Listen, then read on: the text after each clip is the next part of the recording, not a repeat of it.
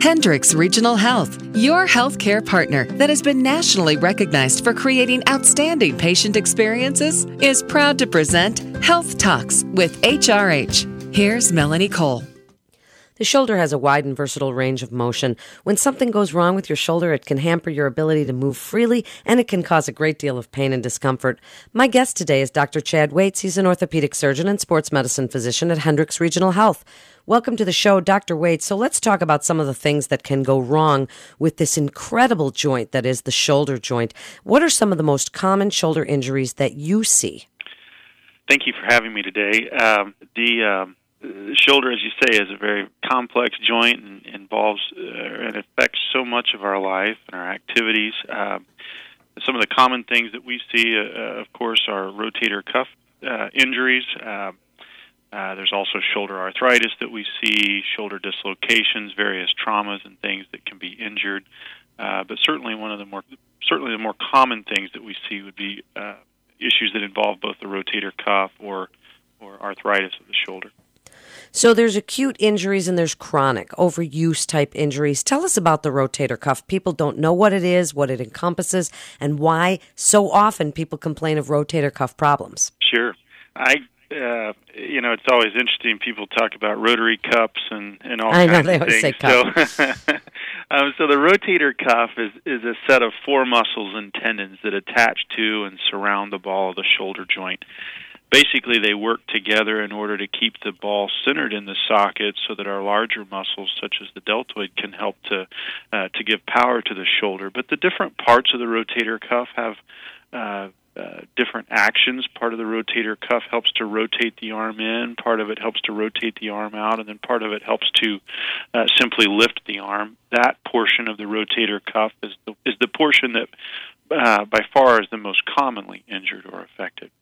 So, how is it most commonly injured or affected? Is this an, a, a chronic problem, maybe in an athlete, baseball pitches, or golfers seem to suffer from this? Or is this something that kind of age related just everybody sort of gets rotator cuff problems as they get older. There are there's certainly an age related component to it. The vast majority of people that we're seeing with rotator cuff problems are over 40 um, now we see, certainly see groups of folks with depending on their occupation or recreation the kind of things that they're doing. I mean i've repaired rotator cuff tears in 20 year olds but that's very, very rare in, in relation to the number of folks in their 50s and 60s with rotator cuff problems. So there's definitely uh, an age component to it. Um, there are patients that, that tear their rotator cuffs and uh, with some specific type of activity, a fall, a jerking motion, you know, lifting something too heavy.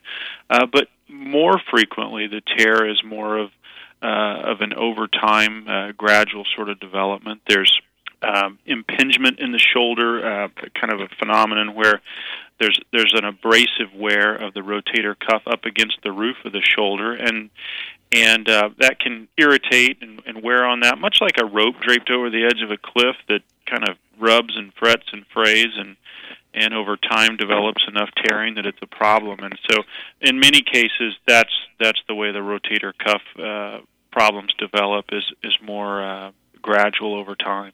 Now, there are some symptoms, some kind of textbook symptoms.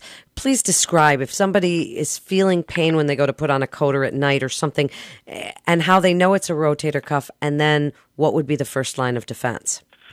There's a lot of overlap um, in in uh, symptoms related to rotator cuff or several other things. Um, there are some characteristics. Uh, typically, rotator cuff problems affect people more as they're lifting the arm. The higher the arm is, the the bigger of an issue it is. Most of the time, people talk about if they're doing things down with their arm at their side, kind of uh, lower level stuff. It doesn't typically bother them nearly as much. Uh, whereas reaching out in front of them, or uh, certainly up above shoulder level, tends to be more bothersome.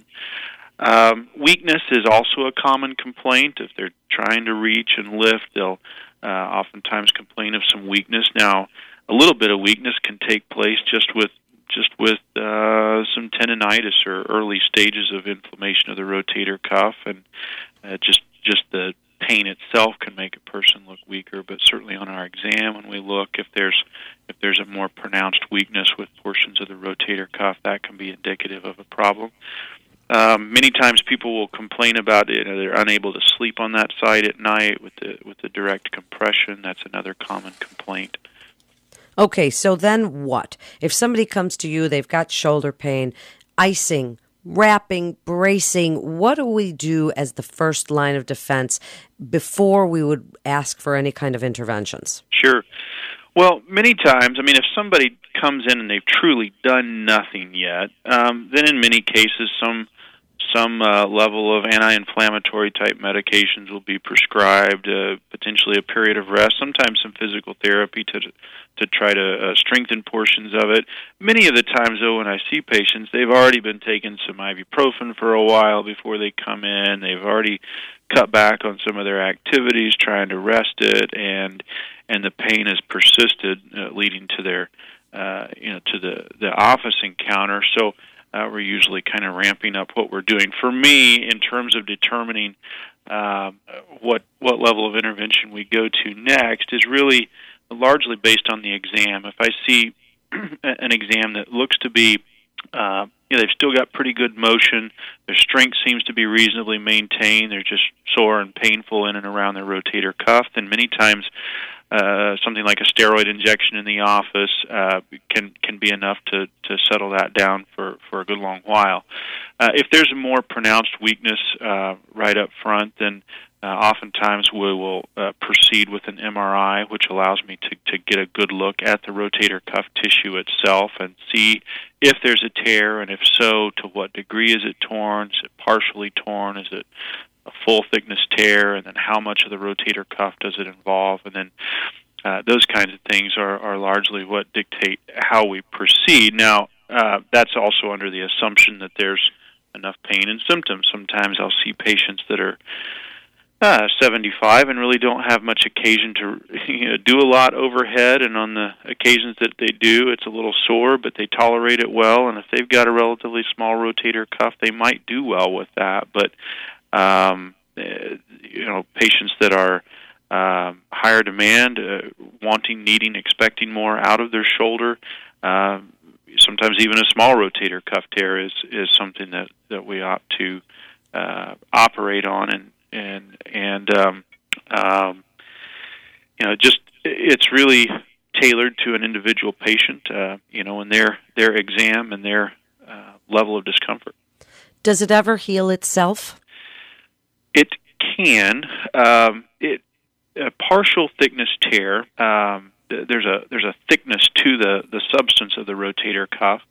And much like the the rope draped over the cliff that I described earlier, when that starts to fret and fray and snarl a little bit, but the overall bulk of the the, the tendon substance is still attached, then that's something that that can heal if we can uh, give it an, enough opportunity for the inflammation to settle down, modify some of those activities. Now, there are obstacles to that healing. Some patients develop uh, spurring. Uh, um, arthritis around their collarbone joint, various things that can lead to uh, less space for the rotator cuff and more of that abrasive wear that, that can contribute to rotator cuff tears. And so, uh, for those patients, if I see somebody with a little partial thickness tear and good space around the rotator cuff, then I'm a lot more optimistic for that to uh, to heal on its own. If they've got you know significant pinch points and spurring and and so on that's digging into their rotator cuff, then uh, the likelihood of being able to get the rotator cuff to heal in that setting is is you know, far more limited. So, in just the last few minutes, Dr. Waits, because we really could talk about this for a very long time and do just a whole segment on the surgical interventions, give your best advice for people suffering from shoulder pain, what you really want them to know, and why they should come to Hendricks Regional Health for their care. I'm a pretty conservative guy when it comes to, to surgical interventions of most uh, in uh, most of the things that we're dealing with. I uh, never twisted an arm for someone to have a surgery that uh, that it didn't bother them. Uh, but at the same time, most of the folks that I'm seeing are there because of some some degree of discomfort. Uh, there's certainly risks with surgery, and so we take those into account and consideration whenever we're dealing with individual patients and what the the remainder of their health status is. But um, really, it's twofold. It's based not, uh, I think, even more so with the shoulder than some of the other joints that we deal with. Um, not only is the pain uh, a big part of what drives uh, the level of intervention that we do, but also the the level of function. Um, uh, because it's just you know we're so dependent on our arms and our shoulders, uh, and and um, we might be using our hand, but our shoulders needed to get to get our hand wherever it needs to be in space, and so um, that combination of pain and dysfunction is is ultimately what um, uh, pushes us down the the, the path for for uh, intervention that we're doing. Uh, the vast, vast majority of the rotator cuff, almost all of the rotator cuff work that we do, I, I do arthroscopically.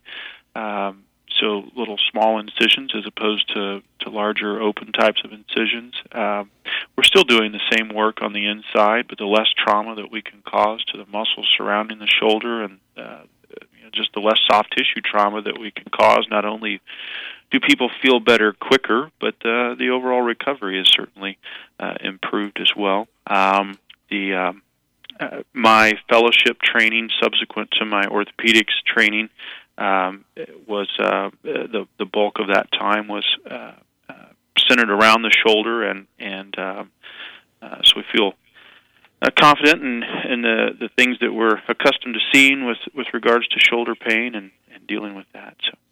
Thank you so much, Dr. Waits, for being with us today. What great information. You're listening to Health Talks with HRH. And for more information, you can go to hendricks.org. That's hendricks.org. This is Melanie Cole. Thanks so much for listening.